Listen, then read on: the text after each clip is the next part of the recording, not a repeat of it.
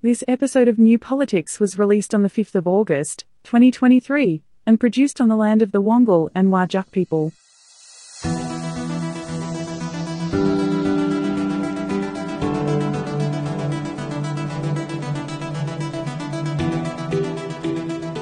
Welcome to New Politics. In this episode, RoboDebt and the Morrisonian Doctrine, more pressure on Peter Dutton, dangerous times for the Great Barrier Reef and for global warming, the move towards national consent laws, and are we really going to have an early election? I'm Eddie Djokovic, editor of New Politics. I'm David Lewis, C-list reality star and Gold Logie nominee. And if you'd like to support New Politics, you can support us through a Patreon subscription, and you can also subscribe on Substack.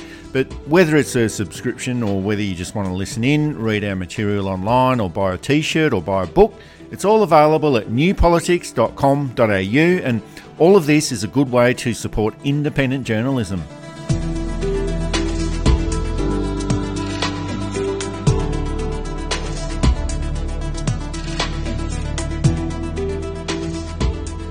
Parliament has returned this week, and there's so many issues that need to be addressed. There's the Housing Australia Future Fund, which is being reintroduced into the House of Representatives.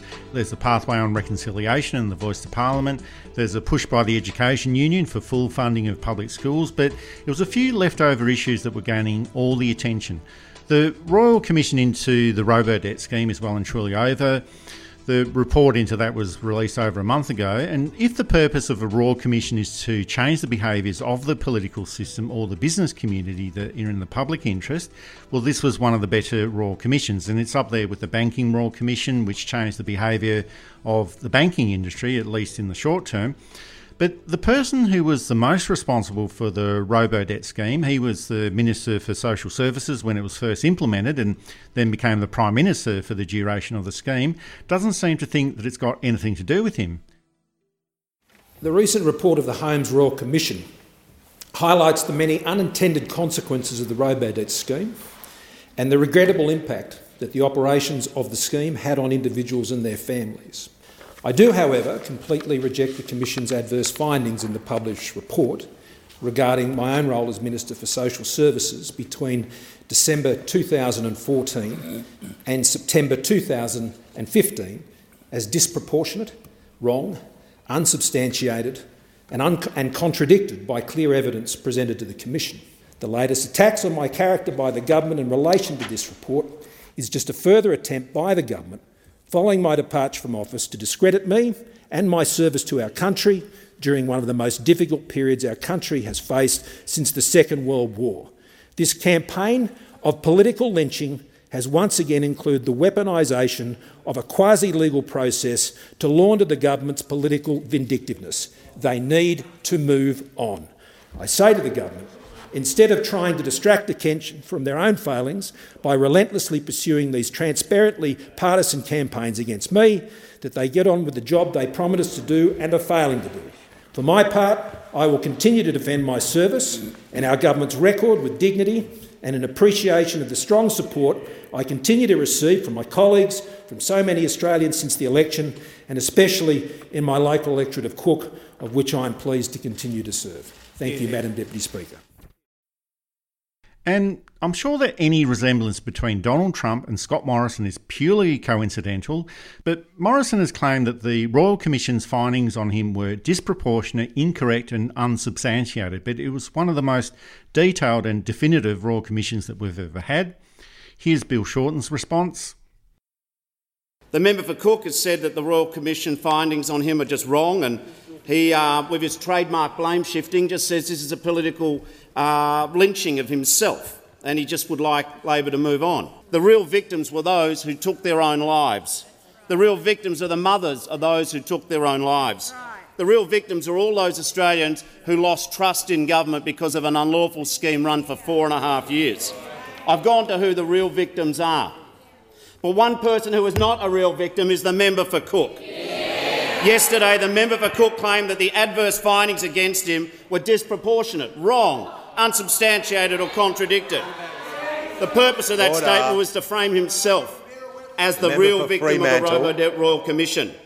The member for Cook said, and I quote, that in making their finding, the Commission sought to reverse the onus of proof to establish their claim. Satire is truly dead in this country when the member for Cook complains about the reversal of onus of proof on him, but not the four hundred thirty-four thousand people who did have their reverse onus. And the member for Cook then said the Royal Commission was a quasi-legal process, a new Morrisonian doctrine about the law. The Royal Commission was not quasi-legal, it's real, it was constituted by the law. forty-six days of public hearings, over one hundred witnesses under oath. And I can hear the I can see the member for Cook lip-syncing something. Well, let us be very clear. The victims of RoboDebt never had their legal costs paid for, never had the chance to see the evidence put against them. The member for Cook is a bottomless well of self-pity and not a drop of mercy for all of the real victims of RoboDebt. I've not heard of the Morrisonian Doctrine before, not sure if it's up there with the Truman Doctrine from the post-war era, but we have to remember that Scott Morrison is a pathological liar, will say anything at all to redeem himself, but I don't think there's much to dispute about his role in the RoboDebt scheme. The Royal Commission was completely methodical and it was heartbreaking. The other Royal Commission that in modern times, which is worth uh, pointing out, is of course the one into child abuse in institutions, which was another Royal Commission that affected hopefully a permanent change for the better.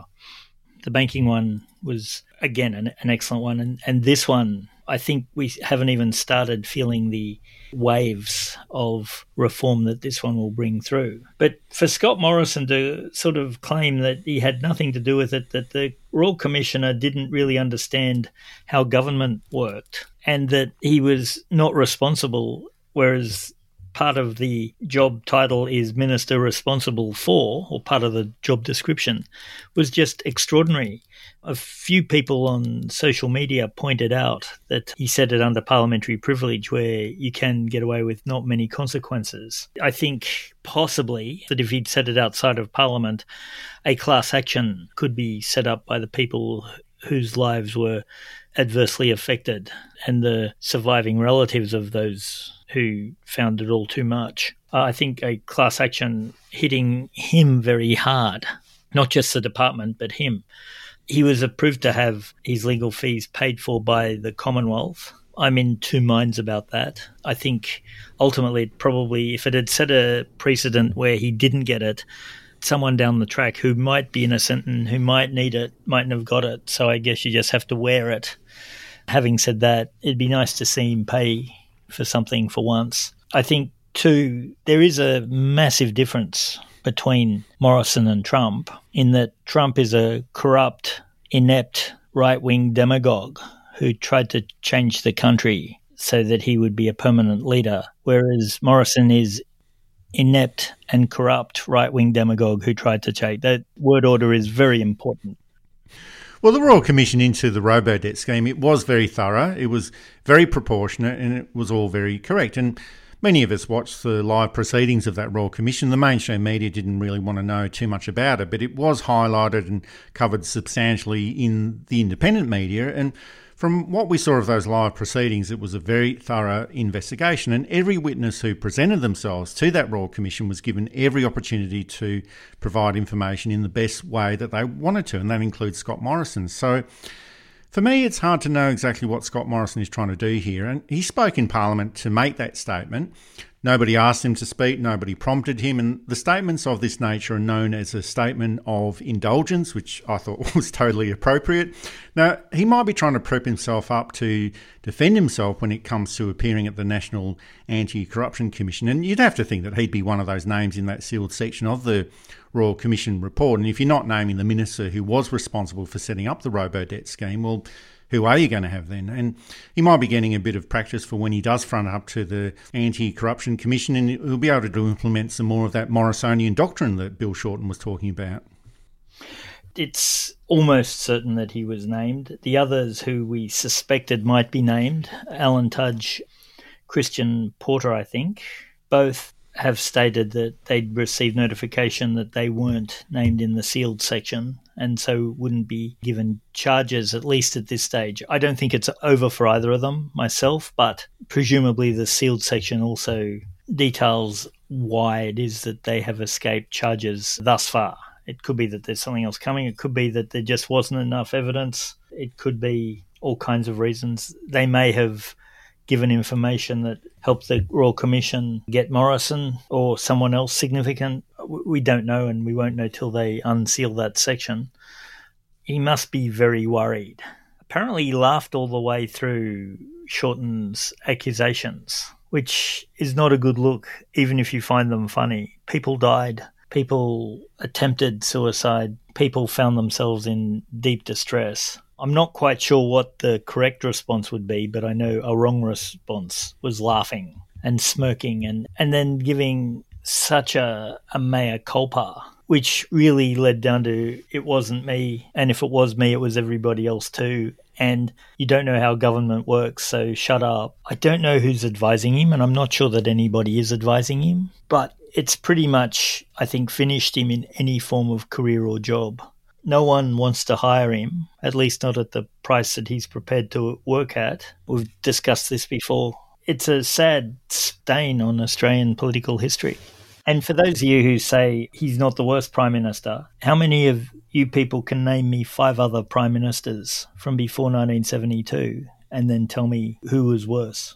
That's a very good question. But yeah, it was doing the rounds on social media as well about who is the worst Prime Minister. And I think we've got the answer to that. We've actually had the answer to that for some time. And I think the fallout from this Royal Commission will continue for some time. And before you mentioned the Royal Commission into child sexual abuse in religious institutions, and it's a little bit like the Bottom of the Harbour Royal Commission from Frank Costigan in the early nineteen eighties. And I think the issues from this one will also linger for a long, long time. And it is essential that the public service and the processes of government go through changes to make sure that this type of event never happens again. And in the lead up to the last federal election, Anthony Albanese did promise a return to that traditional public service model, which provides frank and fearless advice. And of course, it's easy to say this when you're in opposition, but it's hard to see why a government wouldn't want frank and fearless advice. It is up to the Prime Minister of the day and their ministers to introduce and implement policy, but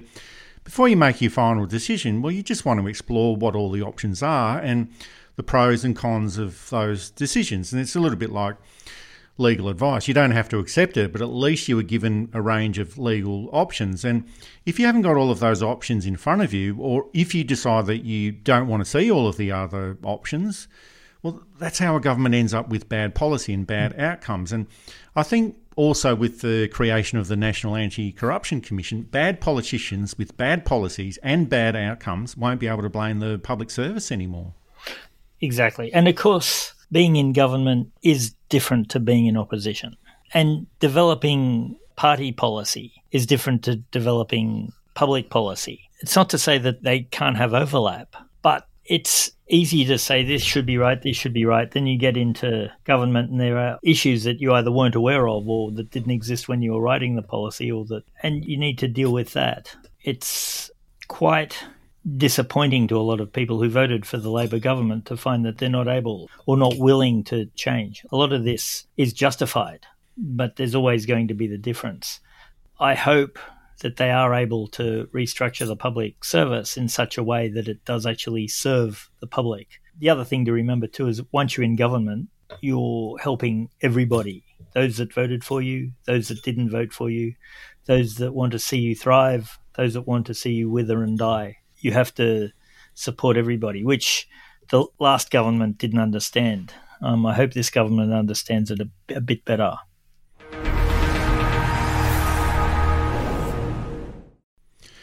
So we've talked about all the pressure that's on Scott Morrison. He's a former leader, but there's also another leader who's under pressure, and that's the leader of the opposition, Peter Dutton.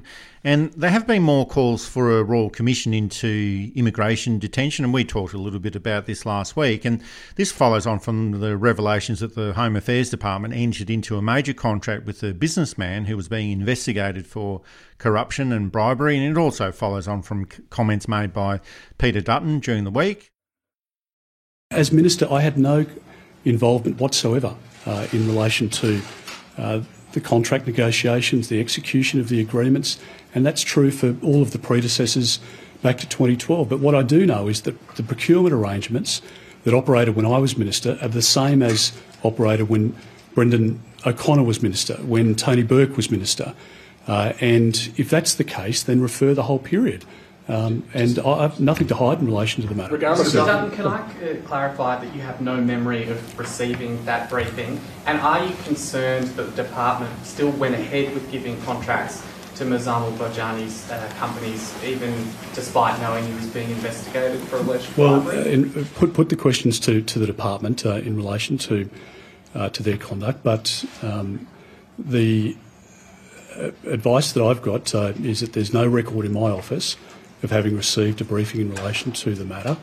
Uh, the A F P says uh, in their question on, or their answer to the question on notice, that they don't have any detail of what was provided to me, uh, and that's um, that's the facts as I know them. Do you just yes, have no memory of it? Do you have no, no, no at all? No. You said you'd be happy to co-sign uh, yes. a referral to the N A C, but what about just making one yourself? And if you are happy to co-sign, what in particular about these allegations are you so concerned well, about? Well, if, if the minister's suggesting that there is some sort of corrupt practice or conduct or action that's been taken, then that, it's right that that's referred to the N A C, and I'd be happy to refer it. But uh, if... if well, to, to anybody. Uh, I, I have no, no issue uh, whatsoever. I, I just wasn't involved in procurement or decisions around contracts. So, and and that, that is the procurement arrangements of the Commonwealth. And... in that exchange, Dutton claims that he had no knowledge of a meeting that he had with the Australian Federal Police. There's no record of the meeting in his office. Now, the Federal Police is adamant that the meeting did take place, but Dutton just simply says that he's got no recollection of it. Now, I don't think you need to hold a Royal Commission to find out whether these meetings took place or not. And the federal government has implemented an independent inquiry into the contracts with the Nauru government, but the government can't ignore the calls for a Royal Commission into the immigration detention scheme for too much longer. Now, it is said that government should know the answers they're looking for before they announce a Royal Commission, but it could also be a case where not enough people in the electorate care too much about having a fair and transparent immigration detention system, and it might also highlight a potential negative for the Labor government and a chance for the coalition to get political mileage by ramping up asylum seeker rhetoric yet again. So I think for all of these reasons, it might take a little while before we see a Royal Commission into the immigration detention system. We should see one soon, but I've just got a feeling that it will take a little while before it does happen. There's political capital, sadly, in the mistreatment of refugees. Labor has a possibly slightly better record, uh, in some cases much better, in other cases not very much at all, than the coalition. The coalition has, since John Howard, has been much more willing to kick into refugees. There's also the broader picture of what is our obligation to the nineteen forty-eight Refugee Convention. Does that still hold seventy-five years down the track?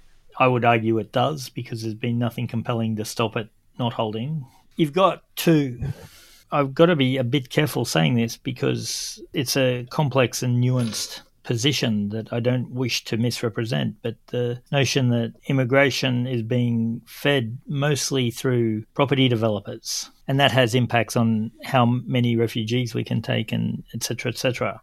That's a discussion for another day. But we seem to be losing the nuance and the subtlety in the argument, and we also seem to be be losing the moral imperative in it. Now, Dutton never had any moral imperative in it except to win votes, and I also suspect to give his donors a profitable business that they wouldn't have to do too much for. The other thing too, I think, is that if you're a public servant or a party official worth your salt, you keep a record of every discussion you have. And we've seen in the Royal Commissions where senior public servants have come in with their notes from discussions and detailed notes written on reflection after, with what was said at particular meetings and who said them and, and why it was said and the, the conclusions of these discussions. Now, not all of these are going to be one hundred percent right.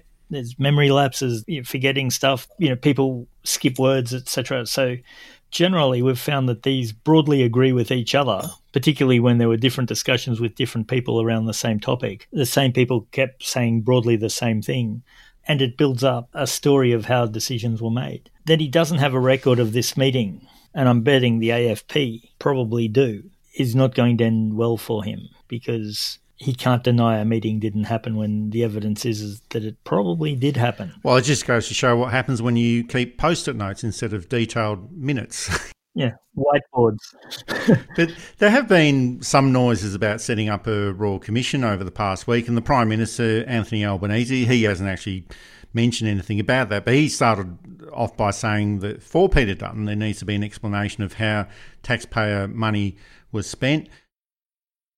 This is taxpayers' money, and therefore Mister Dutton has a responsibility to explain uh, what occurred on his watch as Home Affairs Minister with this scandal. Senator Nick McKim from the Australian Greens, he pushed the idea of a royal commission. These are highly credible and extremely serious allegations of systemic corruption. What we need is a royal commission. And it's also been pushed further by the independent member for Goldstein, Zoe Daniel. I and others on the crossbench have called for a royal commission into offshore processing. Now we learn that the Department of Home Affairs continued to award contracts involving millions in taxpayers' money, despite being warned by the A F P that the businessman involved was under investigation for bribery. He was subsequently charged and convicted. Will the Prime Minister refer this matter to the N A C and or institute a royal commission or some other form of broader independent inquiry into offshore processing? So there's a way to go on all of this. The government doesn't call a royal commission unless it can see a political benefit to it, and if there is a public benefit to it as well. But this is probably a slow burn issue, and it will only be forced if there's more pressure placed on the government by independent M Ps, which we saw a little bit of during the week, or if there's pressure that comes in from the Senate to do a bit of horse trading on key government legislation. But the public interest test, well, that's already been passed on this issue. There's billions and billions of dollars that have been spent on offshore immigration detention. It's all unaccountable. No one knows where the money has gone or what it's been spent on. So we definitely need to know what went on there. And I don't even think that a royal commission, if it does get to that, I don't even think that it needs to focus on Peter Dutton. He's already got a lot of other problems. And there was also another revelation during the week that he was briefed five times about war crime allegations in Afghanistan while he was Defence Minister, and kept quiet about it so it wouldn't jeopardise U S military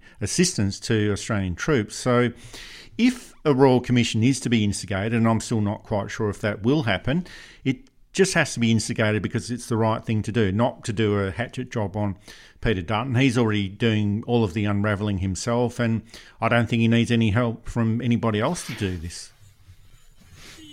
What's the, the phrase? Innocent people don't need mercy. I suspect that the war crimes allegations in Afghanistan will quietly go away with the Labor government compromising itself in terms of national sovereignty with the U S at the moment. But of course, it wouldn't have been pleasant for Peter Dutton to have that dredged up again, and it just adds more fuel to the fire about other issues that he may or may not be allegedly and all of that involved in. It doesn't suggest that he has a long career in front of him in politics, and probably not as leader of the opposition. But again, sometimes politicians survive massive scandal. Most times they don't. You're listening to New Politics. You can subscribe to us on Apple or Google Podcasts, listen through Spotify, YouTube, SoundCloud and Amazon Music. Or you can find us at new politics dot com dot a u, and you can now support New Politics through Substack and Patreon.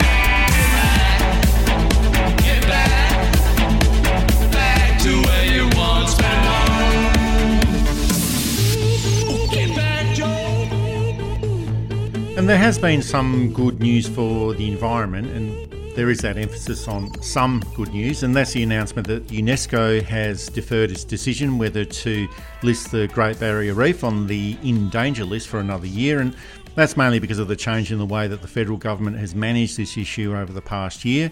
Here's the Minister for the Environment, Tanya Plibersek, outlining this change. Well, the actions of our government have changed. UNESCO, which is the U N body that's responsible for looking after these World Heritage properties, said very clearly before the election that they thought uh, the reef should be listed as in danger. Uh, since then, we've worked very closely with um, UNESCO and most particularly with the Queensland Government. We've invested one point two billion dollars of additional funding to protect the reef, uh, and we're acting on water quality, we're acting on uh, fisheries management, we're working with traditional owners to deal with Uh, problems like crown of thorns starfish and marine plastics. But the biggest change, of course, is there's now a government in Australia that is acting on climate change, and that's the biggest difference that uh, UNESCO has identified as well. They've said uh, in the past that between the previous government and this government, it's a bit like night and day. Uh, because we have a legislated pathway to net zero, because we're investing in uh, renewable energy. We've got the, our eighty-two percent renewable energy target. We're acting on methane, on ozone, on electric vehicles, on helping to electric, electrify homes and businesses.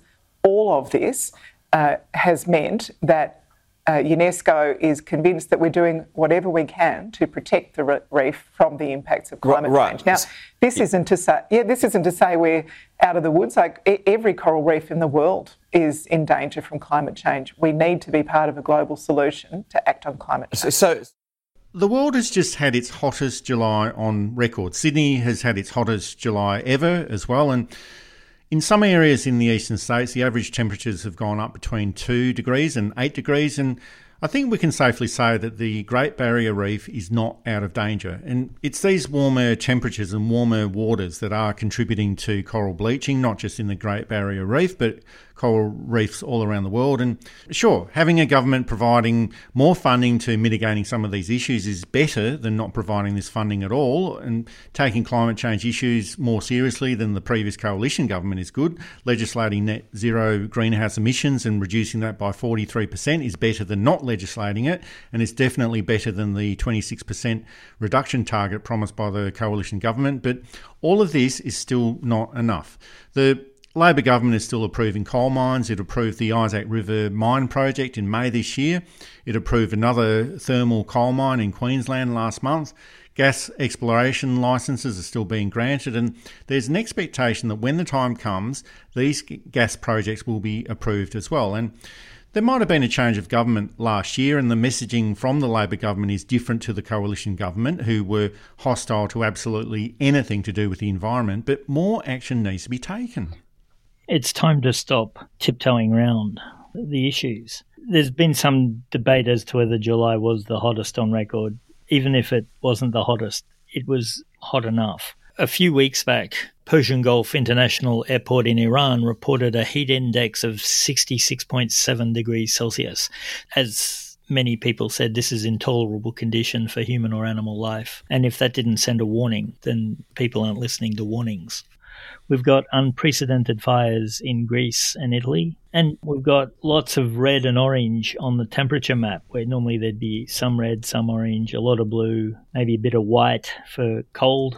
It's not going to be a good summer in Australia. Some are predicting the hottest summers ever again. And of course, another bushfire season like the one we had three or four years back is not going to help things at all. Labor's got to really start being tough and finding very quickly alternate forms of employment that are meaningful to its members in various industries that need to be closed down much sooner rather than a bit later.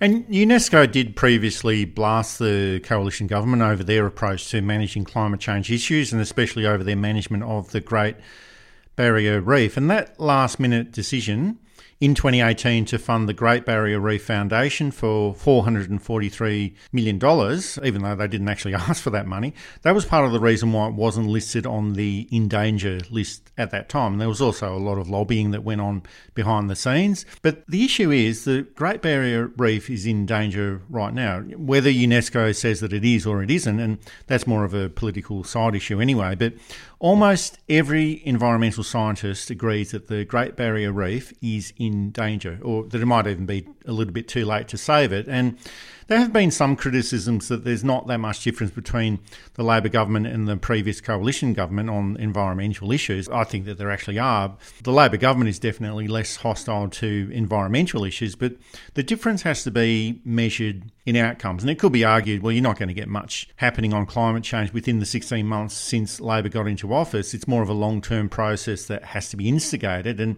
anything implemented today might have a climate effect in twenty or thirty years' time. But whatever is being implemented today, well, well, it's just not good enough. And it's the rising temperatures that are causing the big problem, not just in Australia, but all around the world. Most of the heat generated by industrial activity in Australia, the heat coming from the cities and generated by gas emissions, most of that heat goes back into the oceans. And that's the issue that really needs to change.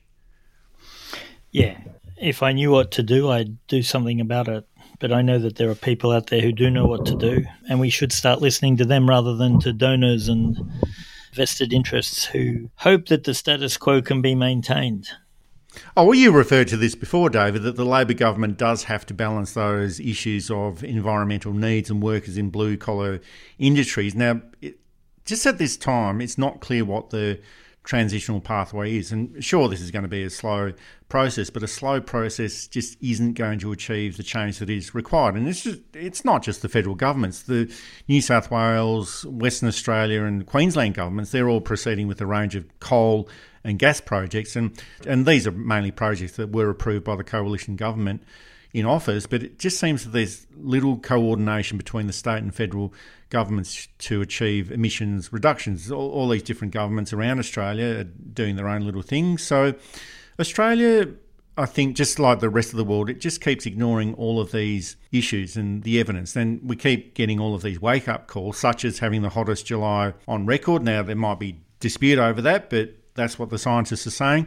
We keep hearing the news about this. We keep hearing the rhetoric about it as well. And as the Club of Rome suggested all the way back in nineteen ninety-two, and even as far back as nineteen seventy-one, it might already be too late. And the only thing that governments are doing at the moment is paying a little bit of lip service to climate change issues, because maybe they've realised that it might be a little bit too late as well.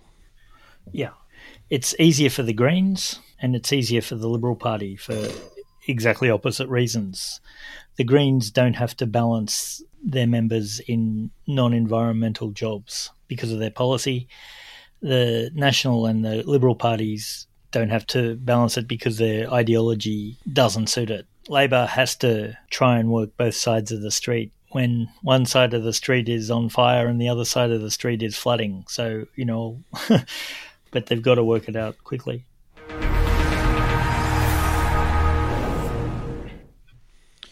And there was also a three-day Senate inquiry into sexual consent laws in Australia with the purpose of seeing if they're adequate enough to reduce sexual violence against women, with a view to making sexual consent laws consistent across Australia. Now, and it shouldn't be a case if sexual violence occurs in different states or territories across Australia that different laws will mean that a perpetrator might be found not guilty from a charge just because it happens in a different jurisdiction. But for me, a three-day inquiry, it just seems like it should be a more extensive inquiry, and this is only skimming the surface.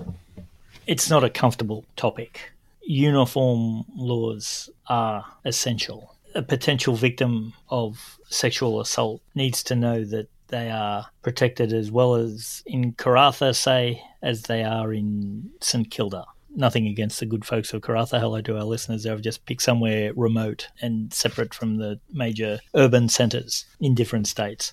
I think that there is this belief that there's a class bias, that lower socioeconomic people perpetrate and suffer more than this. But studies have shown that it's pretty much evenly spread across all socioeconomic levels and backgrounds, across most age groups. And across most industries. So it's it's something that can't be ignored. We've seen the damage in several high-profile cases that I'm not going to go into because they're still in front of the courts or they're about to be in front of the courts, and I don't want to be brought up as evidence that someone's not getting a fair trial, that it's very difficult for the victim to be able to fairly present evidence all the time. Not only are there legal hurdles, there's also emotional and psychological and societal hurdles, meaning that a lot of this stuff doesn't go reported. And a lot of support is needed and a lot of compassion should be entered into the system. And the senators that were listening into that three-day inquiry, they said that they were quite horrified and, and appalled by what they heard at the inquiry from the different witnesses that were there. And it is a cross-party committee of Labor, Liberal and Australian Green senators, and they probably need to get out more often and see what's happening in the real world, because sexual violence in the community is quite prevalent. But at least they're now saying that there needs to be fundamental changes to consent laws and the legal systems in order to reduce incidents of sexual violence against women. And the inquiry also heard about sexual violence on university campuses as well. And again, the senators also indicated some surprise over this. And we had all of those reports of sexual abuse and violence at the University of Sydney colleges back in twenty seventeen, only for the New South Wales government to find out that there were laws enacted in the eighteen hundreds that meant that it had no power to do anything about it. And they also didn't do anything to change those laws at the time. So there's legal reform that needs to take place as well. And there's also other issues that also need to be taken into account. There's technology issues as well. We had that issue of the leaking of text messages from Brittany Higgins' mobile phone that were then published in the media. And I thought that there might have been telecommunications carriage laws that might have been violated here, but those laws relating to media and publishing also need to be addressed. There is a current ten-year national plan to end violence against women and children, but th- this is a whole-of-government approach and it's a whole-of-community approach that needs to be taken in. And the Senate will report back to Parliament in September, and hopefully we'll get some serious action on this issue because it's really, really long overdue. I think having more women in Parliament will hopefully help this, and ho- hopefully there's a little bit more compassion and empathy and insight into the implications of these crimes. I also think that we do have members of Parliament from several parties, and possibly all parties, who are willing to take this seriously and try and help the victims in a way that is just and fair and that assures that everybody gets a fair trial. And I'm not saying it's easy. But yeah, if the laws date back to the eighteen hundreds, where the social morals and ethics of the time were completely different, the law has to change. This is New Politics, one of the top ten Australian politics and news commentary audio programs. You can listen to us on Apple or Google Podcasts, Spotify, YouTube, Amazon Music, and you can find us at new politics dot com dot a u, and you can contribute and support New Politics on Substack and Patreon. If I were someone, I would like to be a fool. No one would know me, and I think that would be cool. I a picture of my life upon your wall, and use the colours that have. And there were just a few other issues in federal politics, not that spectacular. Inflation is coming down and there was no interest rate rise during the month. Job seeker payments are increasing in September by twenty-eight dollars per week. The Liberal Party said that it was going to oppose this increase before it realised that it was going to get a lot of blowback in the community and political fallout if it did block that rise. But the bigger issue was the return of the Housing Australia Future Fund Bill to the House of Representatives for a second hearing and sending it off to the Senate. And if it gets blocked again by the Senate, this will mean that the Albanese government will have a trigger to call a double dissolution election and an early election if it chooses to do so. But the chances of this are very, very slim, despite all the flurry of activity in the media suggesting that all of this is now going to happen. An early election hasn't happened for a long, long time. The nineteen ninety-eight election was about six months early. The nineteen eighty-four election was around eighteen months early. And in both of those elections, the government of the day lost a lot of seats and almost lost office. And the last double dissolution election in twenty sixteen almost cost Malcolm Turnbull government and ended up getting a far more hostile and a far more right-wing Senate as well. Governments always try to get an election trigger as insurance so they can hold a double dissolution election if necessary and put pressure on the senators to pass key legislation, but it's rarely activated, and when it is, it's not really a successful political strategy.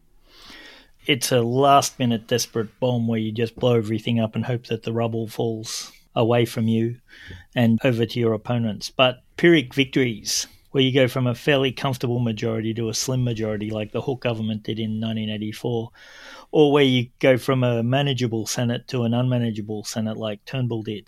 I don't know that Labor has enough political support to make the double dissolution something that you'd even take as a risk.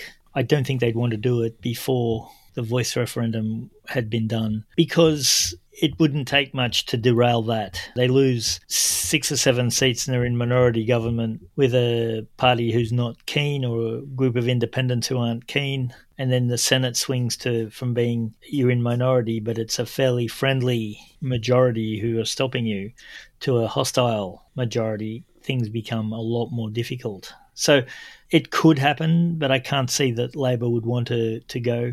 But you're right, having the trigger there, because things can change very quickly for the better and for the worse. And having the trigger there might be enough to settle some old scores. If a more dynamic, more charismatic, more honest Liberal leader was to appear, you might want to trigger the double dissolution before they can put that person in instead of Peter Dutton, for example. But again, the, the Senate creates all kinds of issues, so it'd still be a big risk. Of course, no one ever thinks of governing better.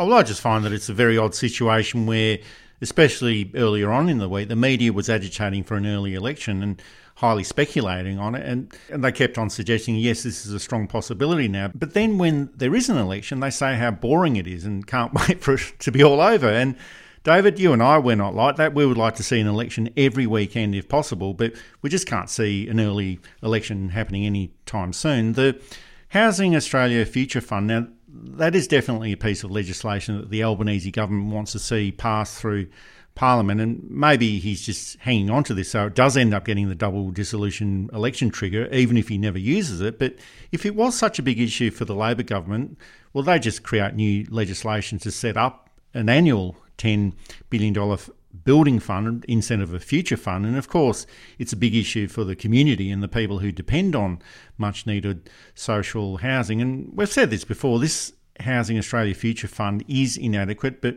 why would a government die in a ditch over it unless they're working towards getting a double dissolution election trigger that they're never going to use? So to me, it also seems that they're playing politics on this very important issue, and the Labor government should be using something else to play politics with or get their double dissolution trigger if that's what they're after. But for me, it doesn't really matter when Anthony Albanese decides to call the next federal election. He's likely to win that election, and of course you can never fully rule things in or out, but historically, and just the way that politics is balanced at the moment federally, Labor should win the next federal election. So why would he go to an early election one year early and risk one year of a three-year term when all he's doing is gaining an extra two years instead of three? So this doesn't make any sense at all. And also in the media, there was speculation that Anthony Albanese would call an election before the first of July twenty twenty-four so that it ends up being a referendum on stage three